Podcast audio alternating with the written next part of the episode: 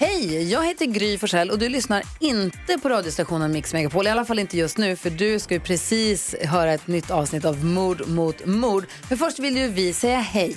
Hej, hej, det här är NyhetsJonas. Det här är Carolina Widerström. Och här är Gullige Dansken. Ja, och så Gry då. Och det vi vill säga att när du har lyssnat klart på den här podden, då får du gärna lyssna på våran. Vi spelar in ett nytt avsnitt varje morgon av våra podd Kvartsamtal. Och hela radioprogrammet blir ju också en podd om man är väldigt morgontrött eller så. Just det, om man missar morgonen ja. Men mest av allt så får du gärna lyssna på programmet i direktsändning varje morgon på Mix Megapol. Live varje morgon från klockan sex och då har vi med oss massor med vänner också. Thomas Bodström, Babben Larsson, Johan Pettersson, Christian Luuk. Massor med coola människor som bara dyker upp och gör livet bättre. Ja, som jag, Gullige Dansken. Exakt så. Och så mycket bra musik och annat skoj såklart. Så vi hörs när du vaknar på Mix Megapol. Radio play.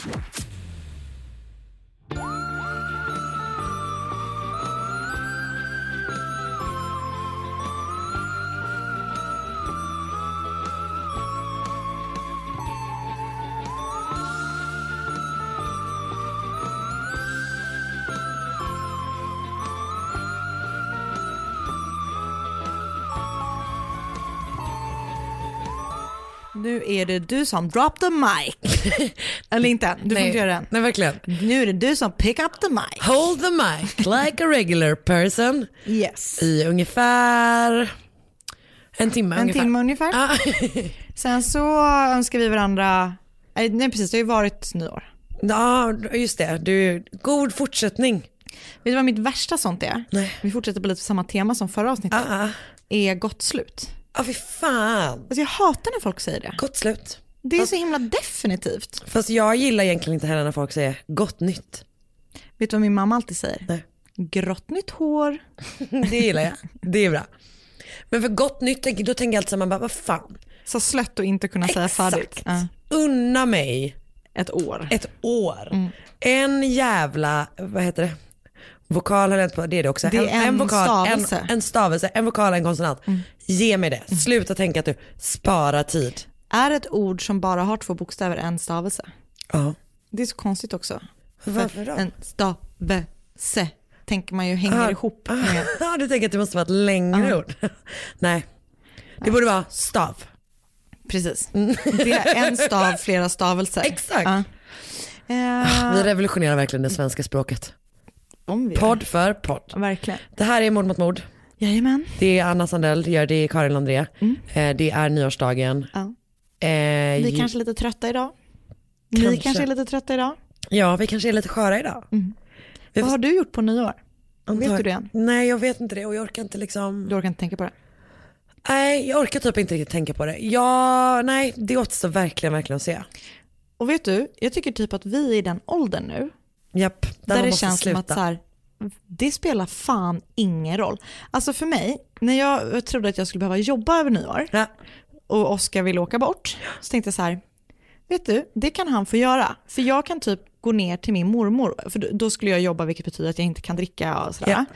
Eh, så kan jag så här, jag kan äta middag med min mormor och sen kan jag gå hem vid tolvslaget och så kommer jag vara jättenöjd med det. Alltså jag behöver inte ha Nej, nej. en balunsfest jag behöver inte köpa ännu en sammetsklänning. eller en glitterblåsa. och liksom känna att det så här stressar att man inte typ har en asfet fest. Nej, nej exakt. Och, nej men precis. Och Och det jag är är ändå... jättetillfreds med det, att jag är Jag vet jag också det. Du hade också kunnat komma till mig. Mm. För då hade jag haft planer och du med. Exakt. Precis. Vad ska du göra på nyår? Nej men nu, Du bara, nej men vi ska på bal på slottet. kul att du frågar. Nej men jag tror att vi ska hem till min kompis Klara ja. som har haft eh, nyårs liksom, middagar eh, mycket Mysigt. genom åren. Och vi blir nog inte jättemånga. Skönt. Men vi blir kanske så här 10-12 stycken. Perfekt. Mm. Det låter bra. Det blir mysigt. Jag tänkte på, eh, för förra året, jag kom, det här är helt sjukt. Jag har för första gången i mitt liv kommit ihåg något. Ja, bra. Och det jag kommit ihåg var vad vi sa att vi här skulle ha för nyårslöften förra året. Har du kommit ihåg det? Ja, jag hade jag ett löfte. Ja. Uff. Vet du varför jag vet det? Får det slängt i ansiktet så här ett år senare. Vet du var- vet varför jag vet det? För det är alltså enda gången som någon har krit- kritiserat oss för att de tycker att det var lite för mycket politik. Och det enda som du sa var så här, jag funderar på att köpa lite mindre saker nästa Nej, år. gud. Och folk bara, vad är det här för... ah, var det mitt löfte? ja, men jag tror att du har gjort det. Typ att jag nog har det Jag tror att faktiskt. ditt shoppingberoende pikade förra året, alltså det är fortfarande alive and well. Men Mm. jag tycker inte att det känns som att det varit samma sak. Nej, det har gått lite här eh, ur styr de sista två månaderna. Men det har varit inför jul. Ja. Nej men, eh, ja, men det har jag nog typ ändå lyckats helt så att okej tycker- med. Så jag vill att du ska veta Tack. att du har... Att du tog upp det. Ja, Vad var ditt då? Mitt var att jag skulle börja i terapi. Vilket jag har gjort. gjort. Alltså vi Fan, är vad bra. så jävla lyckade. Det är så jävla skönt. Så nu Vad har lägger vi, för ribban 2020? riktigt lågt till nästa år. 2020 Vad då? fan ska jag ha till 2020? Jag tycker du ska ha, får jag ge dig ett? Du Åh kan få nej, ge mig ett också. något, det kommer vara något jobbigt. Som Du ska börja på cykelspinningdans. Nej, jag ska... Nej. Eller säg. du skulle säga någonting. Nej, säg du. Jag tycker att ditt nyårslöfte ska vara att du ska tänka mer på dig själv. Okej, då tycker jag att ditt nyårslöfte ska vara att Tänka mer på andra. Nej, absolut inte. Men jag, egentligen, jag var precis på väg att säga att, jag, att, mitt, att ditt nyårslöfte ska vara att du ska välja glädjen. Men det menar jag absolut inte. Nej. Du vet om att jag tycker det är viktigt att man får säga när man är missnöjd med Ja. världen. Men jag tycker det verkar så jobbigt för dig. Att du oroar dig så för att, du, att det ska sluta bubbla hela tiden. Ja. Är det en metafor? Ja nu är det det. Du oroar dig för att det ska sluta Men, bubbla. eh, ja, nej men det är väl... Men jag, vet, jag har en, svårt att ta in det som ett nyårslöfte. Ja, nej precis. Det är väl med ett livslöfte typ. Ja. Att jag Jo, borde men jag jobba vet- med det generellt. Jo men fast jag menar det är ju liksom inte att det är att, ja, okej, ja, för då just det, då är mitt löfte att, gud också, jag kan ju inte säga mitt nyårslöfte för 2020 är att jag ska tänka Jo. mer på mig själv. Jag tycker det. Men vet du, apropå det du sa, jag läste någonstans ett citat. Har du kommit på det själv? Eh, nej. Jag läste någonstans en, ehm, eh, det kanske typ var på Instagram, alltså det var verkligen ingen djup grej. Men, eller som jag hörde i någon bok, skitsamma. Eh, det, det var i alla fall så här, jag har ingen tilltro till att livet vill mig väl. Ja, Och det var typ det mest beskrivande för min känsla. ja. Och det där har vi pratat om. Och när du sa det så var jag också här, jag bara, ja det känns verkligen så. För jag, jag, jag har typ aldrig kunnat sätta ord på det. För att, för att när folk är så här, bara, men gud, det där är ju helt orimligt, varför tänker du på det? Va? Varför skulle det inte hända mig? Ja, Alltså det händer ju uppenbarligen folk. ja, ja. Varför ja. skulle det inte hända mig? Ja, nej men, Nej, men eh, verkligen alltså den katastroftanken att man är liksom så här, att man går allting. till det mörkaste. Ja, exakt. Det är jättehemskt. Och det, det är hemskt. Det är nog också men, därför du är intresserad av det här. Säkert. Och det är, det är jättehemskt, men det är också det, det är ju precis som kopplat som vi alltid säger om det här, det är ju samma sak, att man förbereder sig på det värsta för då kan man typ aldrig bli besviken. Nej. Eller man kan ju bli det ändå, men man, man minskar, eh, man men minskar exakt. fallhöjden. Ja, ja men precis. Ja, men jag, och jag fattar, jag tycker att egentligen att det har all logik. Alltså jag förstår verkligen varför du gör så. För att det är som du säger, då man liksom avdramatiserar typ mörkret redan från början. För att man bara, nu är jag... För man äger det då. Alltså det, vet, vet du vad du är? Du är liksom en psykisk, alltså en mental prepper. Ja, precis. Skriv det upp på en Instagram-bild. Eh, precis. År 2020 är året jag ska bli mindre mental prepper. och mer kanske en vanlig prepper som skaffar olika sådana kit och sånt. där. Precis. Nu när vi flyttar så ska vi göra ett panic room. Men fan, det ska vi göra nästa år. Vi ska båda två flytta in i Mm. Våra nya kul. lägenheter. Det är inget nyårslöfte, det är mer bara att det ska hända. Eller det vi kan väl ändå lova att det ska hända. För att det kommer bli Absolut. skitjobbigt om vi inte gör Fan. det. Eh, jag har inte råd att köpa en ny och betala av på den gamla. Och, så det måste Vi tar, nästan vi tar göra. de här som vi har. Jag kanske ska så, ehm, Det är synd att du flyttar från den delen av stan där du bor nu. där du, dit du flyttar. Så för, precis, för du bor nu i eh, ehm, Kristineberg, Ja, ish, Fredhäll. Fredhäll. Kungsholmen. Mm. Och nu ska du flytta till Och Kungsholmen. nu flyttar jag till Kungsholmen. Jag vet, det är verkligen tråkigt. Och då försvinner jag. Mm. Mm, det är dåligt. Det är spännande. Men jag tror att det här året kommer bli väldigt mysigt. Mm. Det kommer hända mycket spännande saker. Det kommer det. Som man har att se fram emot. Verkligen. Jag ska börja kickstarta året med att gifta mig. Det är ju kul. Det kommer bli skoj. Det är väldigt kul. Mm. Så får vi se vad som väntar mer i 2020. Verkligen. Men det som väntar nu. Är vår podd. Ett poddtips från Podplay. I podden Något Kaiko garanterar östgötarna Brutti och jag, Davva, dig en stor dos skratt. Där följer jag pladask för köttätandet igen. Man är lite som en jävla vampyr. Man har fått lite blodsmak och då måste man ha mer. Udda spaningar, fängslande anekdoter och en och annan arg rant. Jag måste ha mitt kaffe på morgonen för annars är jag ingen trevlig människa. Då är du ingen trevlig människa, punkt. Något Kaiko, hör du på Podplay. Därför är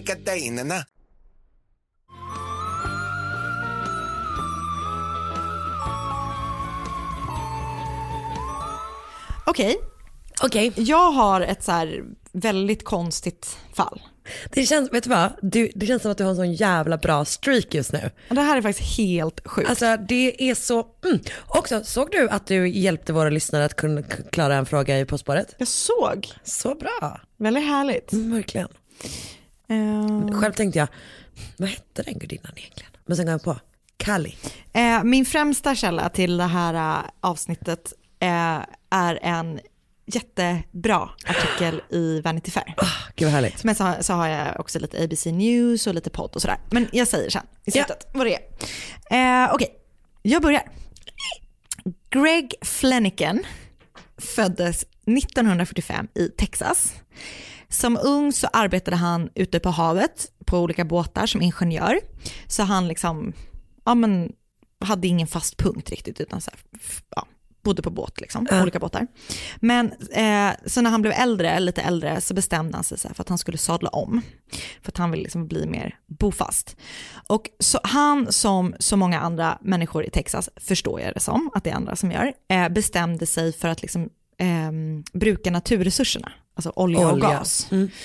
Eh, Så han och hans brorsa startade ett bolag ehm, där de typ hittade olja och sålde till andra storbolag och så tjänade de massa pengar på det. Så de blir typ ganska framgångsrika på det. Och de verkar, som jag förstår ha sin business i Beaumont, Texas. Men Greg bor i Lafayette i Louisiana. Eh, och det är en pendling, liksom. så han, pendlar, han veckopendlar. Så Okej. han typ bor hemma i Lafayette eh, på helgerna och eh, bor på ett hotell, Hotell Elegant ehm, i Beaumont eh, under veckodagarna. Och hemma så, så bodde han, eller bo, han, han och hans fru Susie har ett hus i eh, Lafayette. Och ehm, de har varit gifta två gånger. Så att först var de gifta en gång och sen så skilde de sig och sen så gifte de om sig för att de liksom kunde inte leva utan varandra. Typ. Älskar Jag kan- sådana. alltså, Som min pappa jag, och Agneta. Jag är jätteförtjust i en sån relation. Det är väldigt speciellt. För att antingen så tänker jag att det är just som, alltså typ att man bara, man, livet händer och man typ tappar bort varandra lite grann och sen måste man tillbaka igen. Men jag gillar också den andra sortens sånt par som bara är a bunch of drama queens. Bara, Verkligen. Eh, jag är mer förtjust i den som din, som din pappa och Agneta är. Ja. Men jag kan också uppskatta någon som är I, I want a divorce. I want to get married. exakt, exakt, det känns roligt. Ja. Eh, men de verkar i alla fall ha, liksom, de verkar ha det bra, väldigt bra ihop. Oklart om de har några barn, det vet jag inte. Morgonen den 16 september så ringer Susie Flanagan till sin man Gregs kontor i Beaumont eftersom hon inte har hört någonting från honom på morgonen. De hade haft så kontakt under kvällen innan, eh, men på, de brukade alltid ändå så ringas eftersom de inte bodde i samma stad. Och bara, Hej, nu går jag till jobbet, bla bla, du vet så vanliga samtal. Men- Fråga, Ja, vilket år är vi på sa vi? det är 2000, eh, det är 2000, du, du, du. Eh, det är typ 2011, Ja, cool. eh, så mobiltelefoner finns. ja. Han har i alla fall inte ringt och han svarar inte när hon ringer. Så- att, eh, han har bott på då det här hotellet som han alltid bor på, Elegant Hotel. Elegant Hotel, jag tror att det är fransk stavning. Ehm, och ehm, där bodde han liksom alltid som jag sa innan. Och eh, eftersom han inte svarar och hon eh, inte ringer så, så blir hon orolig. Eller hon undrar liksom vad, om han har, eller hon bara så här, vad är det som har hänt liksom. Så hon ringer till kontoret för att vara så här, han kanske bara haft bråttom och åkt. Men inte heller kontoret har sett eller hört någonting från Greg. Så att de undrar så här, ja men har han försovit sig, du vet vad kan ha hänt? För han verkar ändå vara så här en reliable guy. Eh, men eh, eftersom det var så här olikt honom så åkte hans bror som han hade business med och någon kollega över till hotellet för att se om så här, har det hänt någonting, har han blivit sjuk typ, alltså du vet. Så när de kommer dit så går de till det rummet där han alltid bor, rum 348, och knackar på dörren. Men han öppnar inte dörren. Så de går ner till hotellobbyn och jag bara så här, snälla ni måste hjälpa oss in i rummet. Vi, nu är vi liksom oroliga att det har hänt honom någonting. Eh, och de får då hjälp att öppna rum 348 där Greg alltid bodde. Och när de öppnar dörren så hittar de Greg avliden på golvet. Han har en upprökt cigarett i vänster hand eh, och eh, han ligger nära dörren Okej. på väg, det är liksom han är på, rik, riktad mot dörren. Och det är väldigt så varmt och kvalmigt i rummet. Det, det blir väldigt varmt i Texas liksom. Ja. Och här är så här sensommar. Och de blir ju jättechockade över det de har hittat. Och bara, han, för liksom, han lever inte. Eh, ja, precis, det sa jag. Han var avliden. Eh, så de ringer genast po- polis, ambulans, du vet, the whole bunch. Så, så ambulans kommer dit och även då polis. Och polisen som är, blir då lead detective heter Scott Apple. Och han började, vet så här, ta sig en titt runt på, på hotellrummet och är så här, ingenting tyder på att det har förekommit ett brott här i det här rummet. Det finns inga tecken på att någon har brutits in i rummet, varken på dörren eller på fönstren eller någonstans. Det, finns, det är inget tecken på så här tumult i rummet. Det får på sängen står fortfarande en askkopp, typ en påse godis, tvn är på, eller nej tvn är inte på, men du vet, det är som att han har Allt är suttit normalt där. Liksom. Allt är verkligen helt Alltså, det är som att han har suttit där och typ ställt sig upp och gå mot dörren och, Och sen dött. dött bara. Okej. Eh, inga pengar har blivit stulna. De hittar tusen dollar på Greg. Hans plånbok är kvar. Så det, det är liksom ingenting i rummet. Han har heller inga skador som man ser så direkt på kroppen. Och det finns inget blod eller någonting på brottsplatsen. What? Skitkonstigt. Så att han bara, okej, men det, det verkar inte vara någonting konstigt. Men Scott Apple börjar då också så här, höra, prata med hotellgrannarna. För att bara så här, vet, har ni märkt att det har hänt någonting? Och, så här, ingen har sett eller hört någonting konstigt. Så att de eh, utgår då från att han har dött liksom av, av eh, han, han är inte supergammal, men Nej. han är ju 60 någonting. Ja. Eh, och han röker ganska mycket. Han är en sån här typisk liksom, envis gubbe typ. Att du vet, han så här, vill aldrig gå till doktorn, han typ tar inte så väl hand om sig. Han har ju inte börjat träna på äldre dagar. Nej, nej. Han är inte en sån eh, du vet så som börjar springa börjar sån triathlon. triathlon exakt. Nej. Men, men han är liksom inte så heller att han lever i någon slags överflöd, att han så här, äter mycket, utan han, men han röker väldigt mycket och Ja. jobbar mycket och så här. Så att eh, de bara, men han kanske typ har fått en hjärtinfarkt eller du vet att typ, han, har bara till slut inte orkat mer. Ja. De, de så fotar av hotellrummet och sen så körs Gregs kropp därifrån för att de ska då eh, utföra en obduktion på honom. Ja. Eller han ska obduceras. Eh, obduktionen görs av en läkare som heter Tommy Brown och han eh, är också så duktig. Liksom. Det, det, han är, han är Erkänd. erkänd. Precis, tack. Och obduktionen visar då att så här, Greg har typ en liten så här skadskada som jag tänker att han typ har ramlat på mattan eller någonting på kinden. Ja. Eh, han har ett sår i skrevet, typ Okej. som ett rivsår i eh, skrevet. Okej. Han har blåmärken eh, som har spridit sig över höften så här. Okej. Och när de hittar honom så har han också typ en blöt fläck i skrevet. Men det är typ, tydligen inte så konstigt att man typ har liksom, releasat någonting Mm. när man dör. Eh, men han har så blåmärken som har tagits upp över höften så från skrevet. Så att rättsläkaren bara, det här är lite konstigt, liksom, konstiga skador. Ehm, och det, det blir konstigare, för när han öppnar upp då Gregs kropp så ser han att han har alltså, jättemycket skador på insidan av kroppen. Och han har så här mycket blod liksom, som är i kroppen. Och så har han, inre blödningar liksom. ja, och så har han två brutna revben och det verkar som att typ ett revben har pokat ett hål i hjärtat. Så att han har ett litet, litet hål på hjärtat.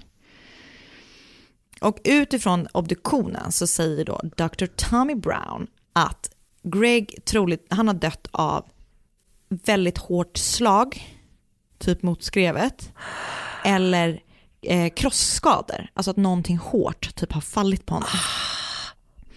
För, och han liknar, han säger skadorna kan liknas med eh, de skador som offer i en bilkrasch får. Alltså han har fått kross, alltså verkligen, alltså han har blivit så slagen.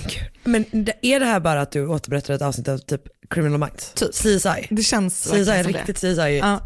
Okej, Det, det är precis det det är. så jävla spännande. Ja. Så det är inte ett naturligt dödsfall, utan Greg har blivit mördad. Men man fattar inte hur. För rummet har fortfarande inga, inga tecken på att det har förekommit ett brott där. Skitkonstigt. Så eh, Detective Scott Apple blir då, han blir skitförvånad när läkaren säger så här, ah, det är ett mord. Typ. Alltså han måste, det är inte en naturlig dödsorsak. Så att han bara, okej, vi måste genast börja reda ut vad som har hänt. Och han försöker sig på liksom, en mängd olika förklaringar, men kommer typ ingenstans.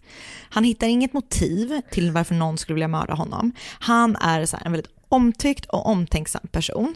Och eh, Gregs kompis Martin beskrev honom som “He'd give you not only the shirt off his back, but the shoes off his feet”. Så han verkar vara verkligen en, eh, liksom, här, Han är snäll Han, som- han- han är liksom en, verkligen en good guy. Givmild. Mm. Ja. Eh, och eh, Scott Apple kan typ inte riktigt förstå hur någon kan bli så illa slagen och att det inte syns någonstans i rummet. Det är så sjukt, jag får panik. Och, och jag stör mig just nu på den här, det här är min värsta tid när du vet men jag inte gör det. Jag vet, det är så frustrerande. Ehm, så han, bara, han, han kan inte fatta vad som har hänt. Och eh, han börjar då vara så här, okej, vilka hade ens kunnat göra det? Även om han inte har något motiv och han har inget tillvägagångssätt, men vilka har haft liksom, tillfälle att göra någonting? Så han är bara så här, okej, vaktmästaren på hotellet är tydligen en eh, registrerad sexbrottsling. Så han bara, kan det vara så att det här är liksom eh, våldet mot skrevet är någon typ av liksom sexuellt, så här, konstigt sexuellt övergrepp av något slag. Eh, och du vet, börja titta på honom så här, väldigt långsamt, den leder ju ingenstans. Nej, teorin. okej. Och sen så är det då ett gäng elektriker som bor i rummen bredvid honom som är på ehm, jobb liksom i den här stan. Men, men de, för han bara så här, kan det vara så att de här typ har festat och sen har de typ hamnat i ett bråk med Greg? Och du vet, det har tydligen varit något så här elavbrott på hotellet och kan det ha varit att de har stött på varandra i korridoren och sen börjat bråka så här, men hur kan han ha tagit sig från hotell, eller från korridoren in, In till rummet, rummet. och fallit så, har han tänt en signal, alltså vet, alltså det är någon, det bara blir, han, han fattar inte liksom. De tittar även på brorsan liksom eftersom de har business ihop, men, men det, finns det, det finns ingenting där heller. Squeaky clean. Verkligen. Och ingenting leder någonstans, det här heller. Så polisen kommer ingen vart. Så Susie blir så här, okej men jag måste, jag måste hitta hjälp någon annanstans. Så hon har hört talas om privatdetektiven Ken Brun- Brennan. Och han är för detta polis och DIA, DA, DEA Drug Enforcement Agency. ja, Ja. agent. Men han har då sadlat om och är nu istället då Private Eye. Japp, japp. För det här han- var exakt vad den här historien behövde. Han typ, du vet så här, löser fall som han tror att han kan lösa och som han tycker är spännande. Och det här tycker han ju är fett Alltså kul, weird. drömgäst i den här podden. Alltså verkligen. Han beskrivs som en sån jävla hjälte. Alltså, jag liksom älskar honom redan. Ja, gud ja. Jag med. Och han har precis blivit presenterad i min värld. Du kommer bara älska honom ännu mer. Ja nu kör vi. Så att han säger till Susie så här, kan du typ bara skicka över det materialet som du har så ska jag se vad jag kan göra för att jag vill liksom inte lova någonting innan jag tar mig an det. Men så här, jag tittar på det. Och han bara, okej, jag kör. Men jag vill träffa den här detektiv Scott Apple för att jag vill ändå att vi ska jobba ihop. Det är viktigt för honom att, så här, att eh, Detective Apple ska veta att så här, det är fortfarande ditt fall, typ jag är bara här för att så här, hjälpa dig. Ja. Och de, de kommer liksom överens. Så det blir ingen sån där grej som man, som man skulle kunna tänka sig annars, att de så här stångas om vem som är bäst. Japp. Utan de jobbar bara ihop. Och fokuset är då på att lösa vad som har hänt med Greg. Begin- The beginning of a beautiful friendship. Verkligen. Så i april eh, 2012, typ ett halvår efter att eh, Greg har blivit mördad, så börjar de två tillsammans jobba på att lösa fallet. Ah. Så att eh, Ken Brennan börjar med att fråga Susie, Gregs fru, om så här, var det någonting som du tyckte var konstigt med brottsplatsen? Just det, något som inte kändes rimligt utifrån ditt perspektiv att du känner honom jättebra. Exakt. Smart. Och då är hon typ så här, hon bara, ja det är väldigt konstigt att det var så varmt i rummet. För han gillar att ha det kallt. För han, exakt, han vill ha det kyligt. Han brukar liksom dra ner AC'n. Men det var alltså riktigt varmt i rummet när det kom, så att folk reagerade på bara, uh, så. Så att han bara, okej, ehm, låt oss ehm, åka tillbaka till hotellrummet. För att jag behöver se det, liksom, eh, vad vi jobbar med. Så han vill se hotellrummet, han vill se bilderna från brottsplatsen och han vill se obduktionsrapporten. Och jag vet inte hur han kommer fram till det här så fort. Men, men, och det är väl Att han är ett geni. För det, och det är ju lite så här, vänder de, du vet, så här, tittar på saker och pratar med folk. Så här. Men så säger han så här, I think I know who, eh, eh, how this guy died. I think I know when he died. I think I know who killed him. And I think I know how we're going to catch them. Du är Otroligt. också dryg. När typ polisen jobbat på det ett halvår så kommer han in och bara tar en jävla kik. Men så rätt han har. Ah, För att snart så kommer de nämligen lösa det här. Så att han, han liksom är så här, okej, Susie har berättat att Greg gillar att ha sitt rum kallt. Ja. Han får också veta av Susie att Greg alltid röker med höger hand, men cigaretten hittas Var i vänster. vänster, hand. Det, ja. Så att han tänker så här, men han har nog varit på väg mot dörren för att öppna den med höger hand. Så att precis, alltså du vet när man gör saker så byter man hand Just det, kanske. det, ja. För att man gör ju allting man gör med höger hand, Ja. om man är höger hand. Så att han bara, okej, han har tänt den här ciggen, någonting har hänt, han har gått upp mot dörren för att öppna den, men då har han dött. Knallfall, så här, mitt i steget. Eh, okej, och värmen då är så här, han bara okej, han måste ha dött någonstans precis efter det här eh, elavbrottet. Just det. För han har inte hunnit sätta på airconditionen Ja men gud just det. Ja. Mm. Så han bara okej, det är då som han har dött. Han har också varit på väg mot dörren. Men det är fortfarande inga tecken på att någon har varit, Varit inne. inne. Så vad har hänt? Så återigen säger de så här, vi måste titta på de som har bott på hotellet samtidigt som Greg. Alltså nu är vi liksom mer än ett halvår efter att han har dött. Så de börjar titta på de här elektrikerna som bodde granne med Greg. Och så här, tittar igen på, kan det vara så att de har hamnat under ett bråk någon gång under kvällen? Och dödat honom. Så de börjar höra sig för igen.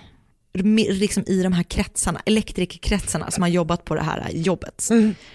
Jag vet inte, det är i alla fall tre elektriker, men jag tror att de var fler Ja. liksom, i gruppen. Ehm, och, så, och så säger Ken så här, för de hade suttit och druckit liksom på rummet så kvällen innan. Så han bara, de har suttit och krökat. Har det hänt någonting mellan dem och Greg så har de med största sannolikhet pratat om det med sina kollegor. Just det. Så att de bara, han tänker så här, vi måste höra om eh, någon av de här kollegorna har hört talas om en man som har blivit ihjälslagen på Hotel Elegant. Eh, så. Just att man inte går på den närmsta gruppen utan typ en grupp utanför. Exakt. Mm, ja. Så att de typ eh, tar kontakt med han som är förman eller något sånt på, på elektrikerobjektet. Ja, men de kanske är på ett bygge till exempel. Mm. Och eh, så här, eh, har du hört någonting om den här mannen som blev ihjälslagen på Hotel Elegant i rum 348? Och han säger så här, nej, nej, det har jag inte hört någonting om, men det var ju någon som blev skjuten, var det inte det på hotellet? Typ så här. Och de bara, nej, vadå skjuten? För Greg hade ju enligt obduktionsprotokollen inte... Krossskador invärtes. Precis. Så de bara okej, weird. Och även om de då vet att han inte har blivit skjuten, för det finns ju inga skottskador, det finns ingenting, så vill Ken åka tillbaka till hotellet för att leta efter en kula. Eller ett kulhål. Så att de åker tillbaka och ber att få kolla i rum 348, där eh, Greg då alltid bodde. Och de, eh, för, för Ken är så här, han bara, nu är jag övertygad om att det måste ha varit en pistol inblandad i det här. Så att jag vill åka tillbaka och de bara letar och letar och letar i rummet, hittar ingenting. Och sen så sitter typ Ken så här, eller jag vet inte om han sitter på golvet, men jag tänker Jo, att han sitter på golvet. Och så ser han så här, det där ser lite konstigt ut. Fast är det bara så, du vet han bara, mm, kan det vara, för du vet när man så slår upp en dörr Ja. och handtaget slår i väggen det, så så kan det bli en sån märke där.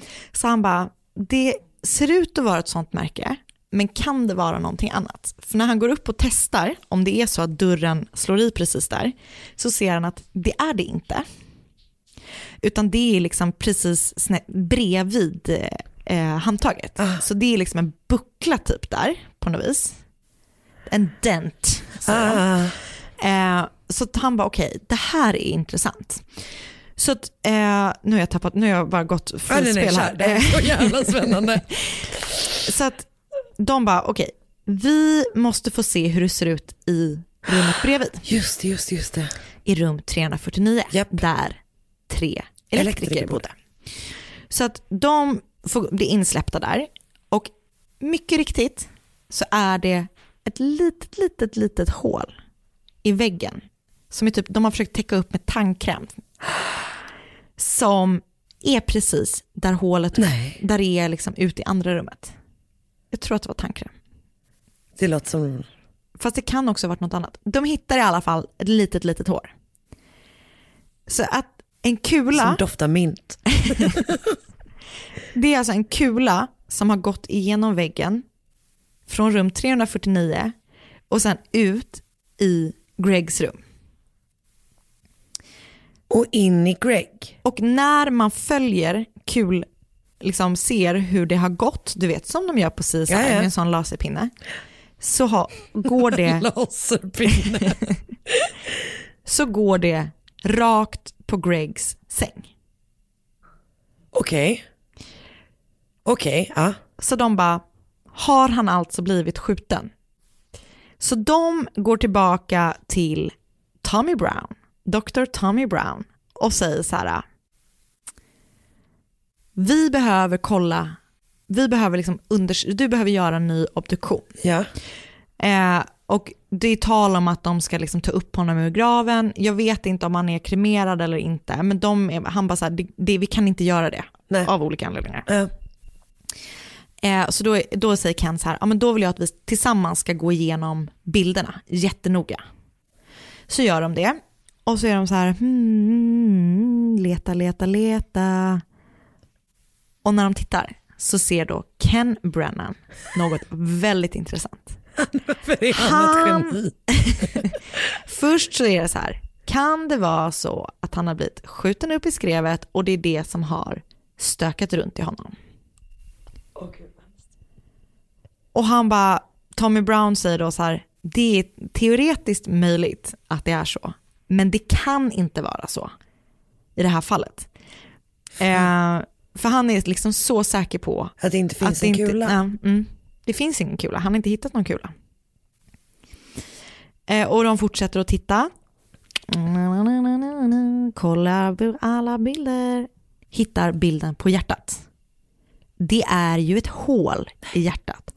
Som Och- det var det de trodde var um, revbenet. Ja, men det är helt uppenbart tydligen ett kulhål för Ken Brennan. Lite större också. Lite större. Men det som den här, den här, men Tommy Brown säger också bara så här, ja ah, fuck det är det. Och så säger han tydligen så här, the media's gonna eat me up eller något sånt där. För att Eh. han har ju liksom uppenbarligen gjort en riktig tabbe. Men han har alltså blivit skjuten liksom typ när han legat på sängen i skrivet, skrevet, det har gått upp, in och landat och satt sig i hjärtat. Typ så. Mm. Det är helt sjukt. Det är helt sjukt. Det är så sjukt. Det är så jävla sjukt. Så... Och de, hittar inte kulan men jag tror att han har blivit ehm, kremerad, Kremerad, så att ja. har också liksom brunnit upp.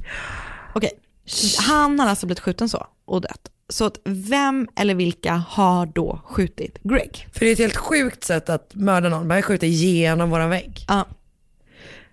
Och de har ju då pratat med elektriker förut. Och eh, jag vet inte... Mannen som kunde tala med elektriker. Exakt. Jag vet inte om, eh, jag, jag, de har pra- eller, jo, Scott Apple har pratat med dem som bodde i rummet bredvid tidigare, men nu vill Ken göra det också. Så de, och de bor typ i Wisconsin, så de åker dit för att prata med dem och de heter Tim Steinmetz och Lance Miller. Och det var också en tredje person som hette ehm, Trent. Trent, Tim och Lance. Så de här tre bodde då i eh, rum 349, alltså rummet bredvid Greg den natten han dog. Och eh, i det rummet där man hittade kulhålet. Så att eh, de åker för att prata först med Tim. Och han är bara så här, nej men eh, jag har inte hört någonting och vi vet ingenting, jag vet ingenting om vad som har hänt med den här Greg. Typ jag hörde att han hade dött, typ eh, vi hörde honom hosta på kvällen, alltså du vet väldigt så här. Eh, Men typ egentligen också så mycket som man hade kunnat säga om en person som bor bredvid en på Exakt. ett hotell. Ja. Ja. Och eh, så är de så här, ah, okej tack tack, så här, kan du skriva på ditt vittnesmål här? Så han skriver på sitt vittnesmål och jag bara så här, okej, det var lugnt typ. Men då säger de så här, vi vet att du ljuger. Berätta nu vad som har hänt. Du riskerar fängelse för nu har du gjort så här Mened. perjury. Eh, så att om inte du berättar vad som har hänt så åker du både du och Lance och alla i På fängelse. den här skiten istället. Ja. Ah, Okej. Så han bara, okej, sätter sig ner, berättar vad som har hänt. Men hur visste de att de, han ljög? Eller bluffade de bara? Alltså jag tror att de typ bluffade. men gud, förlåt men han var ingen skitbra brottsling. Nej men de hade också sett att typ så här Lance och Tim hade haft kontakt innan polisen kom upp och så här. Men, men det finns ingenting som är ett så här eh, direkt bara så här, ja det var han som var så. nej nej nej okej. Men han i alla fall, Han han, han, breaks under cracks. pressure, pressure ganska fort. Verkligen. Man vill inte liksom gå in i någon pakt med honom. Eh, så de säger så här, vi förstår att det inte är du som har gjort någonting, vi vet att du täcker upp för Lance, berätta bara vad som har hänt. Och Tim börjar då berätta och hans berättelse styrks, stärks, Styrks. styrks av Trent Passano som också var i rummet då när Greg dog. Säger man styrks? Skitsamma, nu gör vi det. Det kan väl vara som det är. Styrks och stärks. Den bekräftas Ingen, av verkligen bra. Gud, det är så, jag vet inte hur ofta jag gör så på jobbet när jag inte kommer på vad någonting heter. Så man bara, jag skriver runt det. Ja, ja gud ja. Men det är väl så man lever sitt liv. Men Trent eh, Passano bekräftar då eh, Tims berättelse. För Tim, Lance och Trent har suttit i rum 349 och druckit öl kvällen den 16 september, den, eller 15 september, den natten som Greg dog.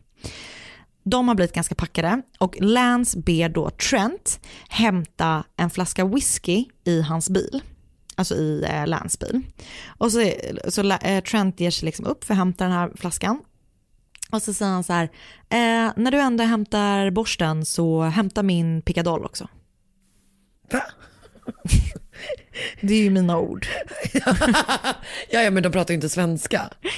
Eh, så att mm, borsten betyder sprit, pickadoll betyder pistol. Borsten betyder sprit. Ja. Aldrig hört. Det är min pappa som säger. Okej, jag gillar det. Så att han är så här, hämtar du min pistol? Eh, samtidigt- Medan du ändå är uppe och hämtar Ja. boozen. Precis. Mm. Och jag vet inte varför han gör det, för det känns ju dumt så. Men han hämtar den här uh, whiskyflaskan och eh, pistolen. Och när Trent är uppe, tillbaka på rummet, så ger han Lance, Lances pistol. Och han börjar typ så här, min skräck att någon ska säga Allan Ballan med en pistol, typ när de är packade, eller nyktra. Men, Alltså vet du vad, där är ditt, ditt, ditt sinne för mörker ja, är bara Det är rimligt. Ja. 100%. så han är lite så här, Också, gud vad "Åh, tröttsamt. kolla min pickadoll. Åh fy fan vad det är för panik. Och såklart så går ett skott av. Rakt in i väggen. Och Trent sitter precis i den riktningen där det går. Så han blir, för, blir först bara så här, fuck blev jag skjuten? När det bara du vet ett skott och sen så bara ping, dunk, rakt in i väggen bakom. Så han bara, okej det var inte jag som blev skjuten.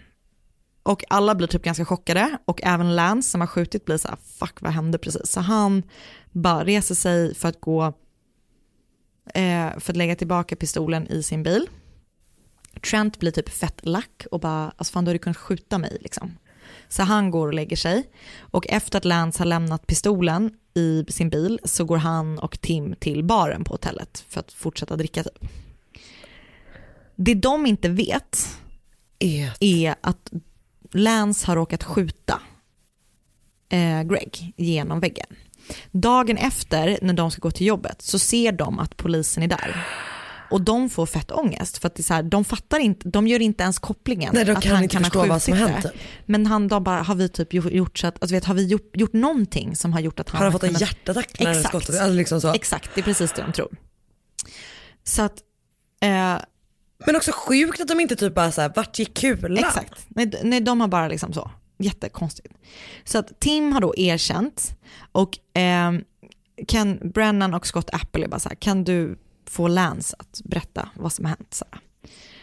Eftersom det är han som har skjutit. Så att Tim ringer upp Lance medan Ken och Scott spelar in allting. Och han berättar, alltså han försöker inte framea honom, vilket jag hade typ hoppats för det hade gjort det ännu mer spännande. Men han berättar direkt att Han bara, they know. They know liksom. De har fått mig att berätta, du måste också berätta vad som har hänt, typ så här, vi måste liksom come clean med det här. Och eh, Lance blir, alltså du vet, uppriktigt chockad, bara har jag skjutit honom? För precis som du säger, att så här, de har varit inne på att så här, kan vi ha skrämt honom så att han har dött liksom, i en hjärtinfarkt? Men de har ju inte, alltså, de har inte en endaste tanke på att han blivit skjuten. Jävla sjukt. Så att, ehm, Oj fan. Ja, jo för de har också fått tag i, de har sett obduktionsrapporten på något vis. För att det verkar som att eh, Lance advokat har sett den innan. Alltså jag vet inte om de typ varit oroliga. Och Ah, att, ja. här, eh, men, att du vet, har det hänt någonting? Kan du, kan du ta reda Men, på hur men, har det, dött? men det har ju inte stått att han har blivit skjuten liksom. Nej exakt. Så de, så de bara så här, okej, ha- det är inte natural causes som de var rädda att han har fått en hjärtinfarkt av deras skott och han har inte blivit skjuten utan de bara, men krosskador och det, har ju inte vi gjort. Liksom. Så de är helt typ övertygade om att de är oskyldiga.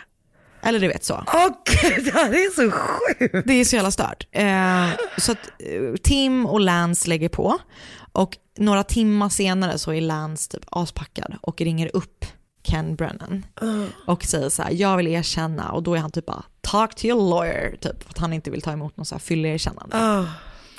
Men så han erkänner sig, och det finns någonting som heter no contest. Ja just det. Men jag, jag vet inte vad, det är väl så här ofrivilligt, eh, Nej, men no contest är väl bara att man inte säger emot. ja det så är det kanske. Man för det- plead no contest, att man är så här bara, ah, ja. Exakt, för det är ju inte att man plead non-guilty och inte guilty, utan man är typ likgiltig tror jag. Ja exakt, Ja. jag tror det. Men, men han, ehm, det, är- han pleads No, no, contest. contest. till manslaughter. För det är ju säkert också olika från stat till stat och Säkert. sådana grejer också. Ja, ja, ma- manslaughter, i det här fallet superrimligt med en manslaughter eh, dom ändå. Det är, precis, det får man ju säga. Eh, och mm, typ Kenny tror typ först i början att han ska släppas för det så här, verkar lite som det är för att det är bara så här, ah, hemsk olycka typ.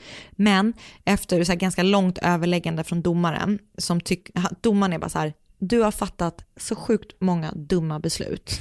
Det här hade bara kunnat vara en tragisk olycka, men du har så här lekt med en pistol på fyllan, du har inte följt upp vad som har hänt, du har liksom inte gjort någonting för att liksom se till att det här, du vet, räddas upp. Så att du är så jävla dum. Typ, så är Ut domaren. själv en domare. Så hemskt. Panik. Men han får i alla fall tio år i fängelse. Alltså han sitter kanske typ då sju till slut. Ja, jag vet inte. Jag tror han, han sitter fortfarande. Ehm, tror jag. Jo men det borde han göra om det var det, men- 2011 i USA. Ja. Ehm, och, och rättegången var typ inte förrän typ ett och ett halvt år efter. Men jag, jag tror att han sitter fortfarande. Ehm, ja. Vad i sjukt. helvete? Så himla konstig berättelse. Visst. Jag älskar den. Så spännande. Och Vanity Fair-artikeln heter ehm, Elegant Hotel Texas Murder och sen så är det en eh, eh, ABC News-artikel, det har varit lite olika artiklar och en podd som jag ska kolla vad den heter. Men det där, Alltså, för det är verkligen så, alltså, du vet just det bara, I know how they did it, I know when they did it. det, det är en podd som heter Lone Star 187. Har jag lyssnat på. Det finns lite olika poddar om honom, men det var den jag lyssnade på. Fan vad sjukt. Men också, Start va? det var alltså otroligt starkt. Jag vet. Och att det är i Texas. Gör det bättre. För att man Har du sett alla andra Confession Killer? wow, wow, wow. Nej jag har inte gjort det. Jävlar, alltså Texas Bra? Rangers. Ja. Fuck shit up. Fuck shit. Alltså, Tack snälla. Tack själv. Gud, hur ska vi någonsin på hela året kunna följa upp den här historien? Ja, vi började starkt. Vi började nästan själv. för starkt. Poddtips från Podplay. I podden Något Kaiko garanterar östgötarna Brutti och jag, Davva, dig en stor dos skratt. Där följer jag pladask för köttätandet igen. Man är lite som en jävla vampyr. Man har fått lite blodsmak och då måste man ha mer. Udda spaningar, fängslande anekdoter och en och annan arg rant. Jag måste ha mitt kaffe på morgonen för annars är jag ingen trevlig människa. Då är du ingen trevlig människa, punkt. Något Kaiko, hör du på Podplay. Därför är gardinerna.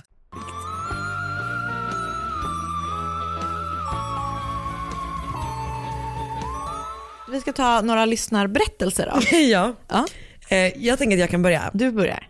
Då kommer du ihåg att jag råkade säga till att jag ville höra historier Ja. om folk som hade hänt, som hade hänt när de Det är roligt. Ja, när folk flyttar in i sina lägenheter, saker de inte visste när de flyttar in.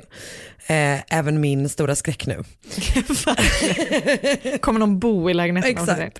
Okej. Hej, jag ville börja med att säga att jag fullkomligt älskar er podd. Ni är så grymma berätta, på att berätta med alla fall och ni är så roliga. Tack. Men tack snälla, du är så kul. Som boost. Verkligen. I senaste avsnittet pratade ni om saker man inte vet innan man flyttar in och jag har en historia som passar in bra på det. Jag och min kille flyttade in i en hyreslägenhet och allt var lugnt och fridfullt. Sen Trodde började... ni, ja. Verkligen. Sen började nätterna. Mm. och vår granne ovanför gjorde entré. Nej. Jag skriver granne, för detta var ett par. Eh, eh, man och kvinna och deras nattliga akt var väldigt högljudd, men bara från en part, mannen. Okej. Och sen så pinsamt när man är jättehögljudd själv och den andra är tyst. Den här personen stönade på varje utandning. Högt. Det lät så högt att det kändes som att vi var i samma rum. Nej, men fy vad hemskt. Inte nog med detta så kunde man höra hur sängen slog emot väggen och om vi låg riktigt stilla kunde man höra hur elementet i vårt sovrum började vibrera på grund av att de låg med varandra på våningen över. Det kan inte bli värre tänkte vi. Men som om han hade hört oss så gick han in i någon slags intervallstön och typ lät som en motorsåg. Nej. Att tillägga var att det kunde ske när som helst. Alltså det hände flera gånger att vi båda vaknade vid två mitt i natten av att de hade sex och sen fanns det inte en chans att somna innan de var klara. Vilket ibland tog upp till en timme med en stön på varje andetag i en timme. Gud, han måste ha varit helt blå i ansiktet av luftbrist. Men också hur bra på att ligga de här människorna. Min kille började till slut banka i taket och jag personligen 100% Oscar. Verkligen. Jag personligen hade fått panik om jag visste att någon hade hört mig men han såg det som, men han såg det som uppmuntran och körde på högre. Vi skickade en lapp där vi skrev typ nattliga aktiviteter är trevliga men vi vill inte vara en del av era tänk på volymen. Det fick ingen effekt. Nu kommer jag till den sjukaste delen. Varje gång de hade sex så började han skratta efter att han hade kommit. Inte ett vanligt lågmält skratt, utan ett högt skrockande skratt. Tänk er tomtens ho ho ho. Det är en av de mest avtändande sakerna jag kan tänka mig och vet inte om detta är en grej, men jag har aldrig stött på det innan. Fy fan vad hemskt. Vi hade dessa grannar i ett år och när vi flyttade därifrån så fick vi bra kontakt med de nya som flyttade in och mötte upp dem för en fika veckor efter att de flyttade in. De öppnade med, eh, vi har en liten konstig fråga. Både jag och min kille avbröt och sa, handlar den om knullis på över ovanvåningen? Alltså de, de flyttade därifrån, blev kompis med de som flyttade in. Ah, ja. Båda blev förvånade och nästan skrek ja, har inte hört från honom på länge men gissar att han kör på som vanligt. Nu blir det ett jättelångt meddelande men känner att denna historia verkligen passar in på det ni pratar om. Fortsätt precis som ni gör, älskar er podd, ha det fint, med vänliga hälsningar David. Gud vad roligt. Alltså, jag orkar inte. Också varför avslutade jag inte på den? Kom Molly. Nej, hon tog hellre golvet än min Gud, då vet man. Tack, den var väldigt rolig och väldigt hemsk. Väldigt panik. Um, Okej, är det min tur? Japp, nu är det din tur. Okej, hej bästa podden. Här kommer en liten historia, kort liten historia om när min mamma hade ett konstigt möte, lite konstigt möte med Svartenbrandt, som också brukar omnämnas under tiden han levde som Sveriges farligaste man. We know. We know. Jag var runt ett år gammal när detta hände, 1990. Samma år som jag är född. You 89 people. Det var du som sa det va? Ja. Det var inget som Eh, nej, precis. Jag var runt ett år gammal när detta hände, 1990, i ett hyr- hyreshus i Borlänge, då min mamma var nere i tvättstugan tidigt en lördagmorgon. Plötsligt dyker det upp en man som min mamma inte känner igen. Han kapade i princip, i princip mammas tvätttid, men frågade artigt hur man fick igång tvättmaskinen. Det var inte så mycket tvätt han hade, så mamma hjälpte såklart till, till snäll som hon är. Han var ju faktiskt både supertrevlig och vältalig enligt henne. Gissa om hon blev förvånad någon dag senare när hon ser hans ansikte i tidningen och läser om både inbrott, inbrott hos en yrkesmilitär i Falun där Svartenbrandt bland annat fick med sig en pistol, automatkarbin och rökgranater som han senare använde vid ett råd som skett just natten till lördagen. God jul på er! Vänta, han var och tvättade sina rånkläder. Jättekul. Också så snäll mamma. Tack snälla, det var Det är jätteroligt. kul att han tog hennes tvätttid. Jättekul. Oh, Okej, jag kör. Ja. Ehm, hej på er. Jag tänkte berätta en liten historia från min släkt. Vid ett tillfälle när jag, min mamma och pappa var uppe på vinden och röjde hittade jag en liten tavla. Tavlan ser ut att vara målad av ett barn och föreställer frukt på en träbricka Klassiskt. och bredvid ligger en jättestor kniv. Tavlan ger mig en sån obehaglig känsla och jag vill veta vem som har gjort den. Jag frågar pappa och det är tydligen min pappas farmors bror som har målat den. Har aldrig hört något om honom tidigare men min pappas farmor var en helt fantastisk fin människa. Nu kommer ett citat. Han sköt hela sin familj och sen tog sitt eget liv, visste du det? Säger min pappa. Som den mordentusiast som jag är blir jag nog blir jag, sjuk, blir jag sjukt taggad på att höra att det finns ett mord i min släkt och vill såklart Verkligen. veta allt. Min pappas farmors bror ville tydligen bli konstnär, men familjen sa strängt nej. Men jag skojar. Han skulle bli något med en framgångsrik karriär och det fick bli läkare. Detta tog emot och han var såklart inte lycklig med beslutet. Efter sin utbildning hade han gift sig, fått barn och blivit huvudläkare på ett mentalsjukhus. Efter några år väljer han att skjuta hela sin familj och sen ta sitt eget liv. Mer än så är det ingen som har velat prata om. Min pappa har aldrig fått höra så mycket mer om saken från varken min farmor eller sin egen. Det är helt enkelt en mörk del av min pappas släkt som ingen vill prata om och därför har nog inte min pappa vågat fråga så mycket mer. Men lyck- lyckligtvis hade min pappa snokat, eh, snokat så pass mycket att han hittat tidningsurklipp. I dem kan man läsa att en läkare skjutit hela sin familj och tagit sitt eget liv, med namn och allt. Så svaret på varför han gjorde det eller vem han var lär jag aldrig riktigt få. Kram på er. Läskigt. Oh, Creepy. verkligen. Gud, nu håller Molly på, Ja, hon gör lite ljud här. Mm. men det känns som att hon tyckte det var läskigt. Var därför. Mm, jag tror det. Gud. Också Läskigt. fan vad det känns som att det är mycket sånt i familjer, att man inte, man bara, Säkert. mm, mm, nej men kanske inte riktigt så grovt att det är sånt familjeside, men att det bara är så här, vi pratar bara inte om det. Okej, Okej, min tur. nu kör jag den sista. En sista. Ja. I huset min mamma spenderade en del av sin uppväxt finns en blodfläck på golvet i vardagsrummet. Historien om denna blodfläck går så långt tillbaka som 1700-talet. jag är På gården, på gården bodde den, på den tiden länsman Peter Barman med sin familj. En infor, inform, informator, efternamn Sjöbom, hade förälskat sig i länsmannens dot, en av länsmannens döttrar, men så länge Barman var vid liv så skulle han aldrig få gifta sig med henne. Han bestämde sig därför för att mörda honom. Sjöbom ville däremot inte utföra morden själv, så han anlitade skogsvaktare Broström. En sen afton 1773 gick Broström in i Barmans sovrum, det som numera, det som numera används som vardagsrum, Ah och sa att han hade ett brev till länsmannen. Vad tycker du om min dramatiska röst? Jag älskar det. Länsmannen hade gått och lagt sig men steg upp för att ta emot brevet. När han sedan sträckte sig efter brevet blev han skjuten.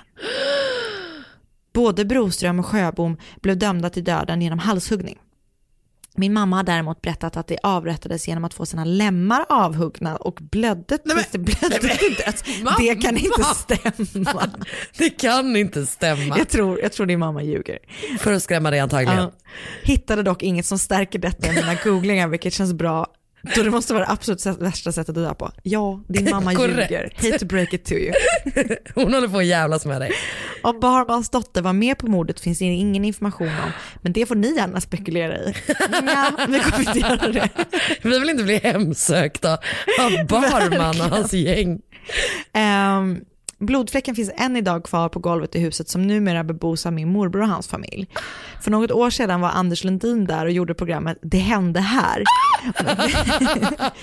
det har däremot erkänts av min mormor att det är fel fläck som visas i tv då den rätta fläcken ska vara placerad på ett annat ställe. Men säg inget till SVT. Men också finns det flera fläckar. Hoppas Den ni andra- får en fin onsdag. Kram. vilken, vilken fläck Ja, det var fick vi idag det här mejlet. Nej, nej okej. Fick Vilken inte fläck var de visade upp för Anders Lundin? Det var bara typ så säk- hallonsylt. Säkert så att mormor har någon så här fläck, eller nej, en matta där den riktiga fläcken ligger. Ja, kan verkligen. Wow, Sjukt ju. verkligen. Ja, det var det. Det var eh, år, årets första avsnitt. Härligt. Eh, tack snälla för eh, att ni har lyssnat på oss hela det här året. Tack och för att ni har delat med er av era hi- historier. Ja, tack snälla för det. Fortsätt skicka så tar vi dem lite då och då. Det är roligt. Ja, det är det verkligen. Mord mot mord at gmail.com. Exakt. Och eh, om ni vill önska fall så gör ni det på Instagram. Anna heter att Sandell Anna, jag heter att Karin Londre. Gå med i vår Facebookgrupp Mord mot mord podcast. Och sen så hörs vi Hej då. ehm, Vi hörs nästa vecka. Ja. Hej! Ett poddtips från Podplay. I podden Något Kaiko garanterar östgötarna Brutti och jag, Davva, dig en stor dos skratt. Där följer jag pladask för köttätandet igen. Man är lite som en jävla vampyr. Man har fått lite blodsmak och då måste man ha mer. Udda spaningar, fängslande anekdoter och en och annan arg rant. Jag måste ha mitt kaffe på morgonen för annars är jag ingen trevlig människa. Då är du ingen trevlig människa, punkt. Något Kaiko, hör du på Podplay. Därför är gardinerna.